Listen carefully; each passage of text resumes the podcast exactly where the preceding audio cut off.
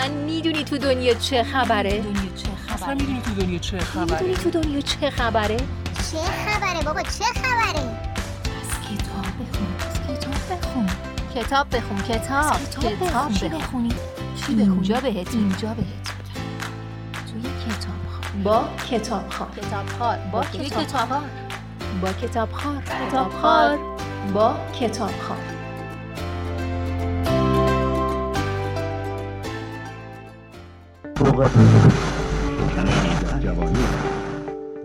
سلام. اولین اپیزود سال 99 و می‌خوام توی این قسمت چند تا کتاب بهتون معرفی کنم که به حال و هوای این روزای ما خیلی نزدیکه. طوری که موقع خوندن کتاب ها حس همزاد پنداری عجیبی رو با اونها خواهید داشت.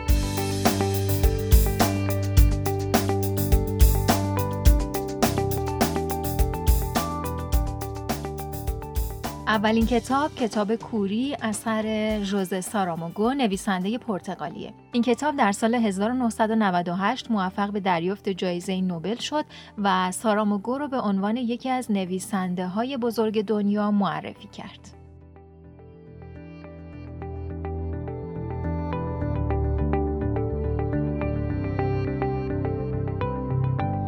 رمان یک رمان معترضانه اجتماعی سیاسیه که آشفتگی های جامعه و انسانهای سردرگم رو در دایره افکار خودش و مناسبات اجتماعی به تصویر می‌کشه. ساراماگو تاکید بر این حقیقت داره که اعمال انسان در موقعیت معنا میشه و ملاک مطلقی برای قضاوت وجود نداره چون موقعیت انسان ثابت نیست و مدام در حال تحوله. در رمان کوری نویسنده برای شخصیتاش اسمی انتخاب نکرده. با این وجود پیچیدگی در رمان ایجاد نشده و خواننده خیلی راحت می‌تونه با شخصیت ها ارتباط برقرار کنه. همینطور بینام بودن همه شخصیت ها با فضای نابینایی حاکم بر داستان همخونی داره. وقتی چشماتو به روی دنیا میبندی، رفتارها و ویژگی ها بیشتر از اسم اونها به ذهنت اثر می‌ذاره. به خاطر همین توی رمان کوری با اسمهایی مثل پزشک، همسر پزشک، حسابدار، مرد مسلح، وزیر و دختر عینکی مواجه میشیم. این کوری واقعی نیست، تمثیلی است، کور شدن عقل و فهم انسان. ما انسانها عقل داریم اما عاقلانه رفتار نمی کنیم. این کتاب درباره رعایت نکردن حقوق دیگرانه و از یک چهار راه شروع میشه. پشت چراغ قرمز راننده یه اتومبیل یه دفعه کور میشه. این مرد به کوری عجیبی دچار شده یعنی همه چیزو سفید می‌بینه. انگار که توی یه دریای شیر فرو رفته. یه مرد دیگه اونو به خونش میرسونه اما اتومبیل اون مرد کور رو میدزده. همسرش اونو می‌بره به چشم پزشکی. چشم پزشک و دوز اتومبیل هم به همین ترتیب کور میشن. این فاجعه رو اسمشو می‌ذارن هیولای سفید. مسئولین برای اینکه این بیماری رو کنترل کنن کورها و نزدیکانشون رو توی یه ساختمون قرنطینه می‌کنن. اما روز به روز تعداد کورها بیشتر میشه. همسر چشم پزشک کور نیست اما خودش رو به کوری می‌زنه تا از همسرش جدا نشه. اون تنها کسیه که تا پایان داستان بیناست. توی قرنطینه اتفاقهای زیادی میافته. خیلی از کورها به دست نگهبانها و سربازهای قرنطینه کشته میشن. اما کم کم سربازها هم کور میشن.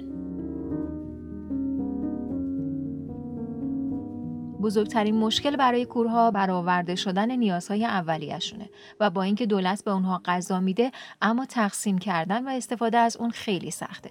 دولت و رسانه ها وعده های دروغین میدن که کوری در حال کنترله. نظم و ترتیب شهر از بین میره و اونایی که کور شدن همه چیز از بین می‌برن. توی قرنطینه که حالا یک کشور مستقله دسته ای از کورها که اوباش و مسلح هستن کنترل غذا رو به دست می‌گیرن و از بقیه کورها می‌خوان که به خواسته های اونها تن بدن وگرنه غذای هر بخش رو قطع می‌کنن. کورها هم برای زنده موندن تن به هر چیزی میدن. همسر چشم پزشک بیناس قهرمانانه سردسته اوباش ها رو از پا در میاره و یه لشکر درست می‌کنه تا با اوباش بجنگه. با چند کشته بالاخره بخشی که اوباش ها در اون هستن به وسیله همین زن به آتیش کشیده میشه. اما آتیش قرنطینه رو می‌گیره. کورها فرار می‌کنن اما از سربازها اثری نمی‌بینن. گروه گروه میان به شهر اما شهر تبدیل شده به یه زباله‌دونی متروک. همه کور شدن و کورهایی که خونه رو گم کردن به دنبال غذا همه جا رو خراب می‌کنن. اون زنی که همسر چشم پزشکه گروه خودش رو راهنمایی می‌کنه و می‌بره به خونه خودش و به اونها غذا میده. بالاخره همون کسی که اولین بار کور شده بود و توی این گروه بود به طور ناگهانی بینا میشه و کم کم دیگران هم فریاد می‌زنن که می‌بینن و توی این شهر این فریادها شنیده میشه. از روی کتاب کوری در سال 2008 یک فیلم هم ساخته شد اما مثل خیلی از فیلم هایی که از روی کتاب ها ساخته میشن فیلم کوری هم به خوبی کتاب نبود.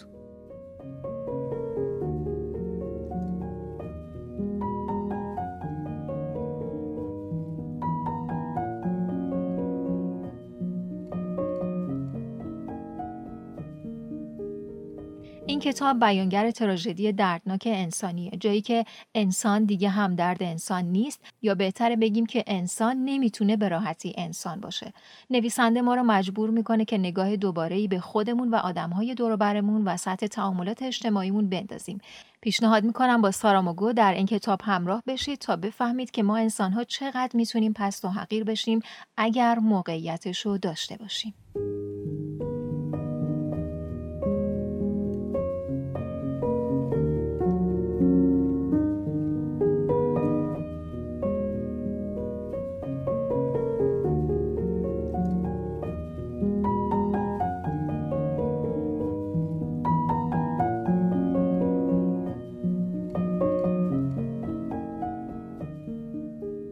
کتاب بعدی که می‌خوام دربارش بهتون بگم اثر فوقالعاده و خوندنی تا اون از رمان‌های معروف قرن بیستمه. این کتاب نوشته آلبر کامو در اوران شهری واقع در الجزایر و از زبان دکتر ریو تعریف میشه. تا اون روایتگر جامعه که تا اون زده میشه. با صحبت‌های راوی سوم شخص شروع میشه که یک روز صبح دکتر ریو وقتی که داره از خونه خارج میشه با جسد یک موش که جلوی پای اون افتاده مواجه میشه چیزی که در نگاه اول زیاد مهم نیست داستان در شهری بندری با طبیعتی خشک اتفاق میافته. با مردمی که به هیچ چیز به جز پول درآوردن فکر نمی‌کنن. اما تا اون با قتل عامی که به راه میندازه تمام اندازه ها و مقیاس های اونها رو به هم می‌زنه. اول مردن موش ها جدی گرفته نمیشه. اما وقتی که مرگ و میر به جامعه انسان ها کشیده میشه و سیر تصاعدی می‌گیره قضیه رنگ عوض می‌کنه. جریان وقتی بدتر میشه که درهای شهر به روی دنیای بیرون بسته میشه. انسانهایی که وقتی موشهای مرده رو می‌دیدن حتی از کار و مشغله زیاد فرصت فکر کردن در مورد مرگ موشها رو نداشتن در میانه های داستان به چنان استیصالی می‌رسن که زانوی غم بغل می‌گیرن و, و قده های برآمده از بیماری رو در بدن خودشون میشمرن و عاجزانه منتظر مرگشون هستن. آدم هایی که از ترس سرایت تا اون حتی حاضر به حضور در مراسم تدفین عزیزان خودشون نمیشن. یا اونقدر جنازه ها زیادی که قبرستون جا برای تدفین قربانیان جدید نداره و کار به سوزوندن جنازه ها در کوره ها می‌کشه. ولی مردم فقط از بوی تهوع آور جنازه ها شکایت می‌کنن و کسی برای آدم هایی که روزی در کنار اونها بود دل نمیسوزونه. تمام صفات انسانی برباد رفته. صومعه ها تعطیل شده. هر اجتماعی ممنوعه و محله ها قرنطینه است. هر کس فقط به فکر خودشه. اونا حتی نمی‌خوان تا اون رو بشناسن تا اون رو بپذیرن. در حالی که برای گذر از یک مصیبت اول باید اون رو شناخت و پذیرفت. باید بدونیم که حتی اگه تا اون رو نپذیریم و انکارش کنیم چیزی از واقعیت کشندگی اون کم نمیشه. کامو در حقیقت خواسته یک روی دیگه ای از انسان رو به تصویر بکشه که تا حد زیادی هم موفق شده. این صحنه های تا اون ما رو به یاد رمان کوری اثر ساراموگو میندازه که مردمی که کور شدن دست به چه کارهای رقت انگیزی که نمی‌زنن.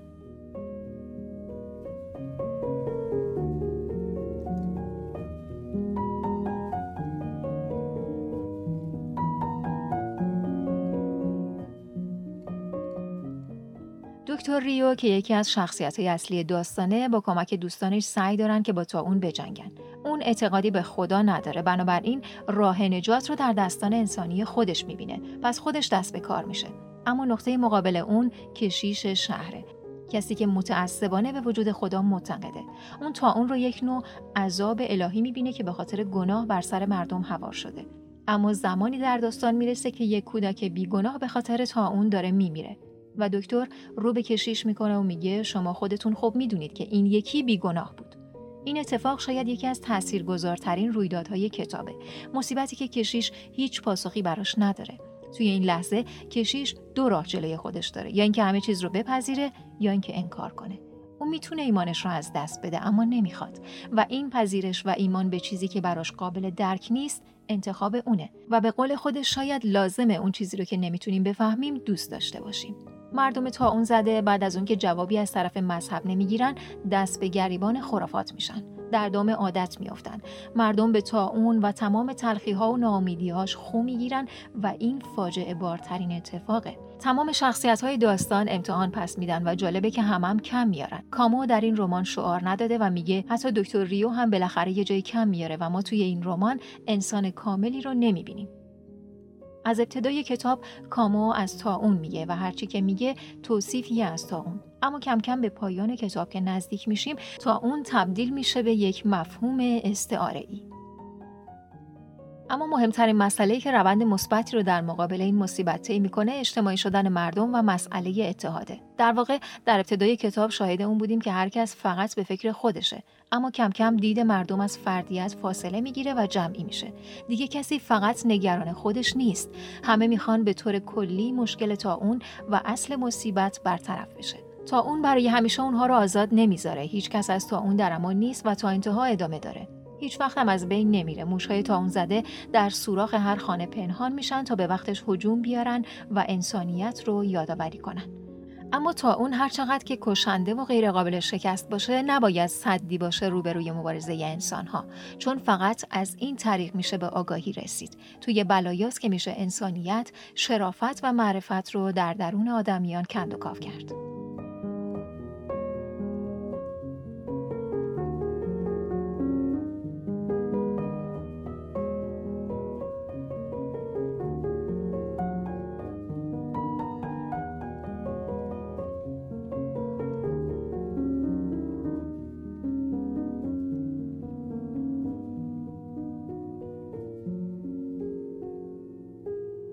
اما کتاب بعدی اثری از استیون کینگ به نام ایستادگی داستان ایستادگی از جایی شروع میشه که یک سوپر آنفولانزا که در بین مبتلا شدگان به کاپتان تریپس معروفه در سراسر ایالات متحده پخش میشه. این ویروس مرگبار که در عملیاتی محرمانه به نام پروژه آبی در لابراتوار سلاحهای بیولوژیکی ارتش آمریکا ساخته شده به مرگ بیش از 99 درصد از جمعیت دنیا منجر میشه.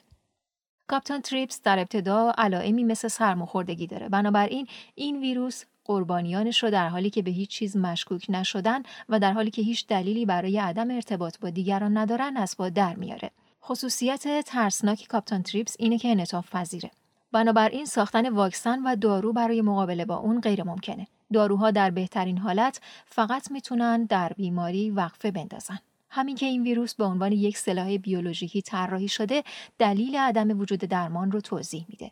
مشخص نیست که چرا بعضی از انسانها و حیوانات در مقابل این بیماری مقاومن. اما بررسی های خود ارتش ایالات متحده نشون میده که احتمالاً 6 دهم درصد از جمعیت زمین به دلایل ژنتیکی در برابر اون مسون هستند. وقتی کاپتان تریپس در لابراتوار پخش میشه سرباز نگهبان به اسم چارلی که همراه با خانوادهش در پایگاه نظامی زندگی می‌کنن وحشت می‌کنه و های قبل از قرنطینه شدن پایگاه فرار می‌کنه. اون نمی‌دونه که مبتلا شده بنابراین ویروس رو با خودش به محل زندگیشون در تگزاس می‌بره و در مسیر افراد زیادی رو آلوده می‌کنه.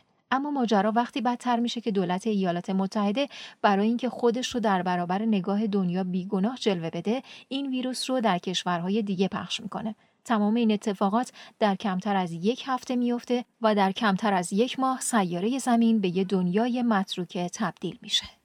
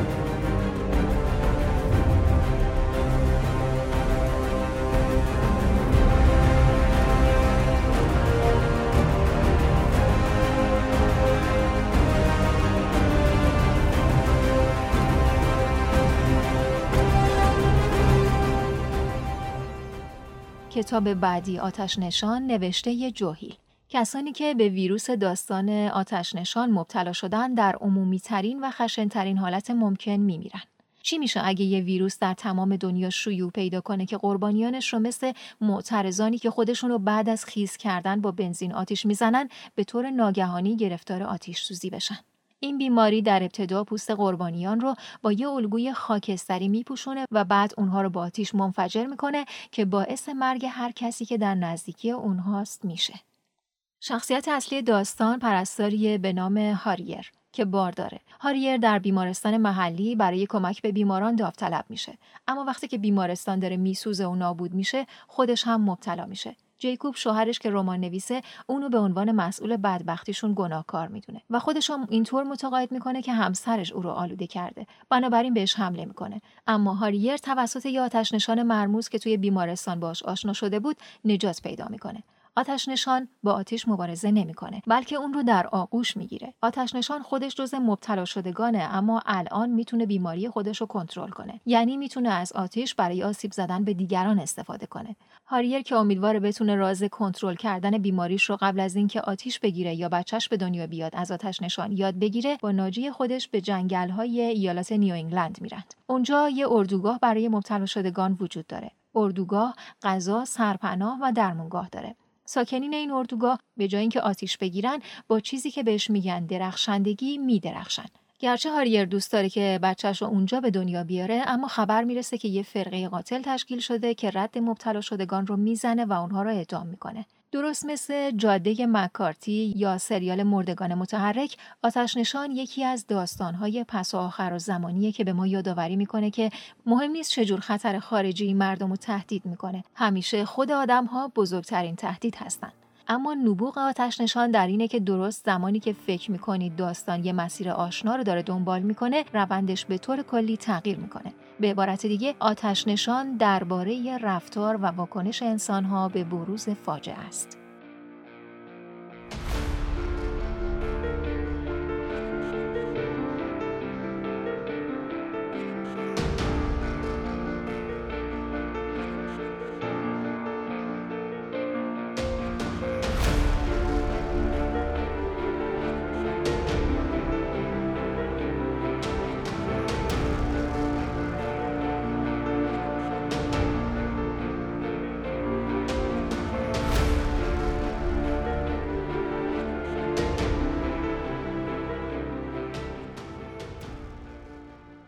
اما آخرین کتابی که می‌خوام دربارش بهتون بگم یکی دیگه از نوشتهای استیون کینگ به نام تلفن همراه.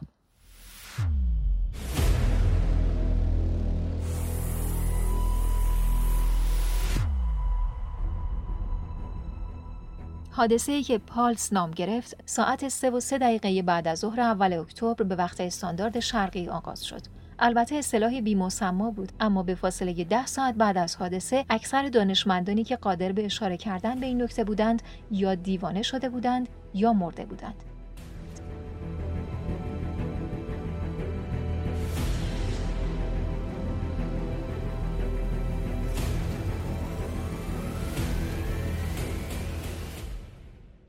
تلفن همراه با همچین جملات ناامید کننده و هشدار دهنده ای شروع میشه. استیون کینگ به استخراج کردن وحشت خالص از درون روزمرگی معروفه و این موضوع درباره تلفن همراه هم صدق می‌کنه. ویروس ها برای اینکه از فردی به فرد دیگه منتقل بشن احتیاج به یه وسیله دارن. چی پرتعدادتر و فراگیرتر از تلفن همراه؟ این روزها تقریبا هیچ کسی رو نمیشه بدون تلفن همراه دید.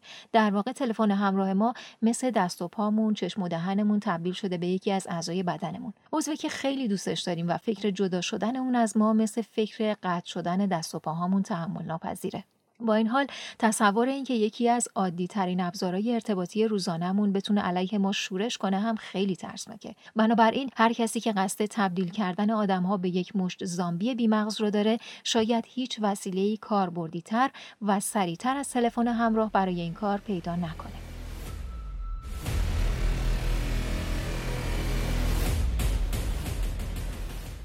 داستان با مردی شروع میشه به اسم کلیتون که توی یکی از خیابونای بستان داره قدم می‌زنه. اون یک جواهر شیشه 90 دلاری به عنوان هدیه برای همسرش گرفته چون بعد از مدتها تونسته اولین رمان گرافیکیش به اسم مسافر سیاه رو به قیمت خوبی بفروشه. در همین لحظات دنیا روی سرش خراب میشه. سیگنال مرموزی از تلفن همراه مردم به داخل گوشیاشون وارد میشه و هر کسی که اونو میشنوه تبدیل به دیوانه های خشمگین میشه. کلیتون به خودش میاد و می‌بینه برای حفظ جونش باید با مردی که کت و شلوار پوشیده و یه چاقوی سرآشپز توی دستشه مبارزه کنه. ماجرا به جایی ختم میشه که کلیتون همراه با یه مرد دیگه برای فرار از هرج و مرج همکاری می‌کنن. بعد از یک هفته که جامعه به طور کل فرو پاشیده کلیتون به همراه چند نفر دیگه که جزء بازمانده ها هستن راهی سفری میشن برای پیدا کردن خانواده کلیتون. که معلوم نیست موقع فرستادن سیگنال در حال استفاده از تلفنشون بودن یا نه.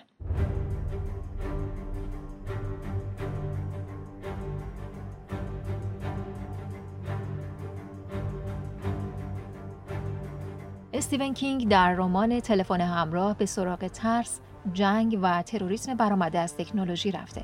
توی این داستان تلفن های همراه از طریق از بین بردن هر نوع درکی از انسانیت از مغز آدم ها و تبدیل کردن اونها به موجودات مخرب باعث شکلگیری یک دنیای آخر زمانی میشن.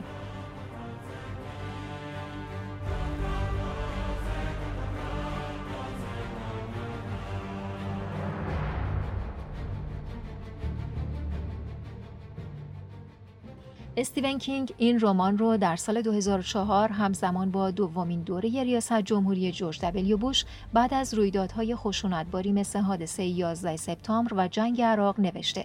بنابراین تلفن همراه بیشتر از هر چیز دیگه حکم واکنش استیون کینگ به دنیای دیوونه اطرافش در اون دوران رو داره. این رمان فوقالعاده هیجان انگیز و پرماجراست. در ایران هم توسط انتشارات افراز و انتشارات نگارینه به چاپ رسیده. اما شایعی که با شیوع ویروس کرونا در جهان سر زبان افتاد درباره کتابیه که حدود 40 سال پیش نوشته شد و در اون شیوع ویروس کرونا پیش بینی شده. این کتاب اسمش چشمان تاریکیه و در سال 1981 شیوع یک ویروس رو پیش بینی کرد و حتی از ووهان به عنوان مرکز اصلی شیوع اسم برد. توی این روزها بارها و بارها صفحه ای از این کتاب به همراه تصویری از جلد اون در فضای مجازی توسط کاربرها به زبانهای مختلف منتشر شد و به گفته رویترز حداقل 2000 توییت و 27000 پست درباره این کتاب در فضای مجازی منتشر شده. نویسنده آمریکایی این کتاب شخصیه که با اسم مستعار لینیکلز کتاب می نوشت. البته این نویسنده در بین خوانندگان آمریکایی نویسنده شناخته شده ایه اما توی این روزها با شیوع ویروس کرونا یک دفعه به شهرت جهانی رسید. کتاب چشمان تاریکی داستان مادری رو روایت می‌کنه که فرزندش رو بعد از سفر از دست میده. به همراه این پسر تک تک مسافرها سرگروه و راننده بدون هیچ دلیل مشخصی میمیرن. مادر درست زمانی که داره با مرگ پسرش کنار میاد با پیام های عجیبی مواجه میشه. این پیام ها منجر به سفر او به شهر ووهان چین میشه. شهری که در اون ویروس ووهان 400 شکل گرفته. داستان جالب این کتاب و از همه مهمتر شباهت ویروس کرونا با اون چیزی که نویسنده در کتابش آورد باعث تعجب خیلی از مخاطبین شد اما در مقابل ایده هم هستن که فکر می‌کنن این شباهت ها اونطور که در فضای مجازی توصیف میشه نیست توی چاپ اول این کتاب از این ویروس با عنوان بیماری عفونی گورکی 400 اسم برده شد که توی روسیه ساخته شده. این ویروس در چاپ بعدی در سال 1989 اسمش به ووهان 400 تغییر پیدا کرد. بعضی از مخاطبان هستند که فکر می‌کنن که شباهت ها فقط در همین حده چون چیزی که نویسنده در کتابش از ووهان 400 اسم می‌بره با چیزی که ما به عنوان ویروس کرونا شناختیم متفاوته رویترز توی گزارشی به این موضوع پرداخته و شباهت ها و تفاوت های اونها رو گفته و در نهایت به این نتیجه رسیده که این ادعای دروغه. بنا به گفته نویسنده مقاله تفاوت ها بیشتر از شباهت است. مثلا دوره نهفتگی ووهان 400 در چشمان تاریکی 4 ساعته در حالی که این دوره در کرونا حد اکثر 14 روزه. ووهان 400 ویروسیه که در اون احتمال مرگ 100 درصدیه اما در کرونا این آمار حدود دو درصده. از طرف دیگه نیویورک پست اخیرا در یک مقاله گفته که انتخاب شهر ووهان از طرف نویسنده ممکنه به خاطر این بوده باشه که ووهان داره یه آزمایشگاه های متعددیه. با وجود همه این تفاوت ها و اظهار نظرهای مختلف به نظر می‌رسه که برنده اصلی این داستان فقط نویسنده است. چون در مدت یک ماه به شهرتی دست پیدا کرد که در تمام طول دوره کاریش با 105 رمان به اون نرسیده بود. این کتاب داخل ایران چاپ نشده.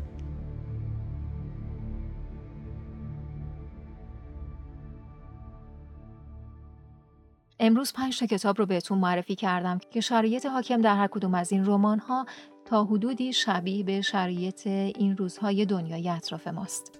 اگر هر کدوم از این کتاب رو خوندید برداشتتون رو درباره این کتاب ها بهمون بگید. ممنون که منو شنیدید.